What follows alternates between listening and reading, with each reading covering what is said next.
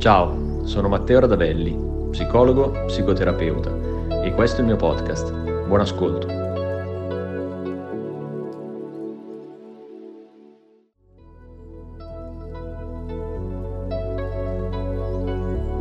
Ciao, sono Matteo Radavelli, psicologo, psicoterapeuta e questo è il mio podcast. Buon ascolto.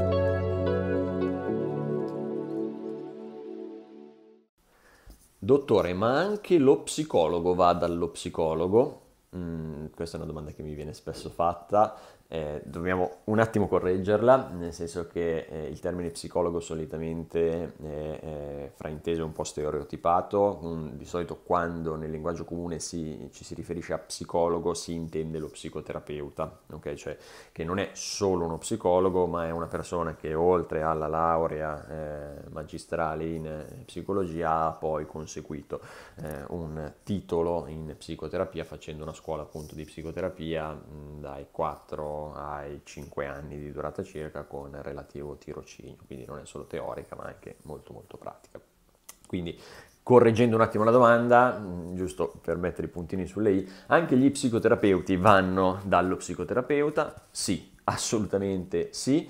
Tra l'altro, mm, perché non dovrebbe essere così? È chiaro che ognuno di noi eh, quando sceglie la propria professione, mh, mm, ovviamente lo fa anche in funzione dei propri bisogni. Eh, dico sempre scherzando che eh, una persona inizia a studiare eh, psicologia eh, per un primo tentativo di autocura e solo successivamente, non riuscendoci, si iscrive anche alla scuola di psicoterapia. Però al di là delle battute, è chiaro che quando scegliamo eh, una professione lo facciamo perché ci sono eh, anche, non solo, ma anche dei bisogni personali.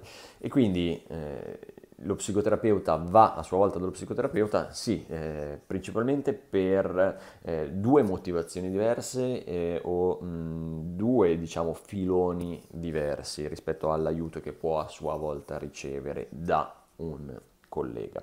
Eh, considerate che in alcuni casi, non in tutti, non è obbligatorio, anche se alcune scuole di psicoterapia lo, lo consigliano, lo caldeggiano o lo obbligano, ok? Mm molte volte la scuola stessa appunto di psicoterapia consiglia di iniziare un percorso eh, di, di, psicoterapia mh, come paziente, diciamo già nel momento in cui si intraprende il, eh, il percorso per diventare psicoterapeuti, altre invece eh, lavorano più su un concetto di eh, formazione personale. Eh, diciamo che ad esempio quella che ho fatto io non richiedeva di eh, aver svolto o di svolgere un percorso di psicoterapia, ha lavorato molto sulla crescita personale, cioè sul eh, lavoro di elaborazione appunto del perché si è arrivati a scegliere questo tipo di professione, eccetera, e poi consigliava, però questa era discrezione individuale, il, il, il percorso di psicoterapia.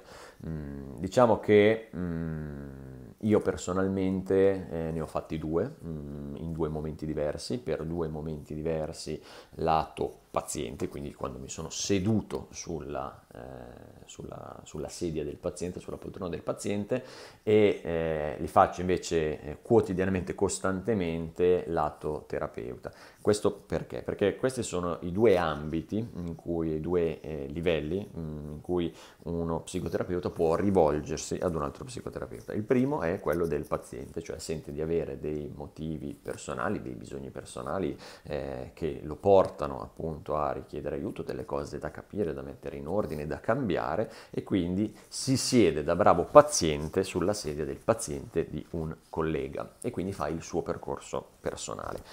Eh, Dall'altro può chiedere l'aiuto di un collega per quelle che vengono chiamate intervisioni o supervisioni cioè eh, un collega mm, più esperto, non necessariamente dal punto di vista cronologico, magari più affermato sulla materia o sul eh, problema specifico, mh, mm, al quale il terapeuta chiede un confronto. Questi assumono diversi nomi, appunto intervisione o supervisione, possono essere fatti individualmente, possono essere fatti di gruppo, anche come la eh, terapia lato paziente, quando si occupa appunto della poltrona del paziente e sono fatti sia per crescere professionalmente ma soprattutto per migliorare ed aumentare la qualità che viene rivolta appunto al paziente stesso o perché in alcuni casi ci si trova in un impasse, situazione specifica, o perché il carico di lavoro che il terapeuta sente di avere, magari per tutti i pazienti che sta seguendo in contemporanea, deve essere in un qualche modo alleggerito e sistemato e quindi ovviamente un confronto è estremamente utile in questo senso. Eh, lato mio, come dicevo, ho fatto due diversi percorsi da paziente, eh, per due cose diverse, due motivi diversi in due momenti momenti diversi della mia vita e svolgo quotidianamente invece eh, pratiche di intervisione e supervisione, sia eh, come intervisionato e supervisionato, sia come supervisore ed intervisore. Come sapete tengo tantissimo al lavoro di equip, eh, pertanto in tutti i centri appunto che, che dirigo e coordino anche insieme ai colleghi, mh, mm, ormai siamo diventati parecchi, insomma, gli psicologi e psicoterapeuti che lavorano all'interno di questi centri e eh, prevediamo dei momenti sia mh, one-to-one di intervisione e supervisione sia di gruppo, poiché questo è ciò che permette di non finire, di non correre il rischio di finire in quell'eremo cerebrale, cioè eh, in quel dialogo interno dal quale si fa fatica ad uscire, soprattutto nel momento in cui si vive un impasse con eh, il, il, paziente o all'interno di un ciclo di terapia o all'interno del momento occupato nel proprio ciclo di carriera. Quindi sì, per rispondere alla prima domanda, lo psicologo va dallo psicologo assolutamente come tutte le altre persone, anzi forse per una motivazione in più che non è solo quella eh, del bisogno personale, quindi che gli fa occupare la sedia, la seggiola del paziente, ma anche per un bisogno eh, di tipo professionale.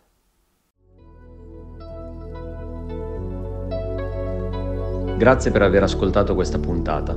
Se vuoi saperne di più, cerca Matteo Radavelli su Instagram, Facebook e YouTube presto.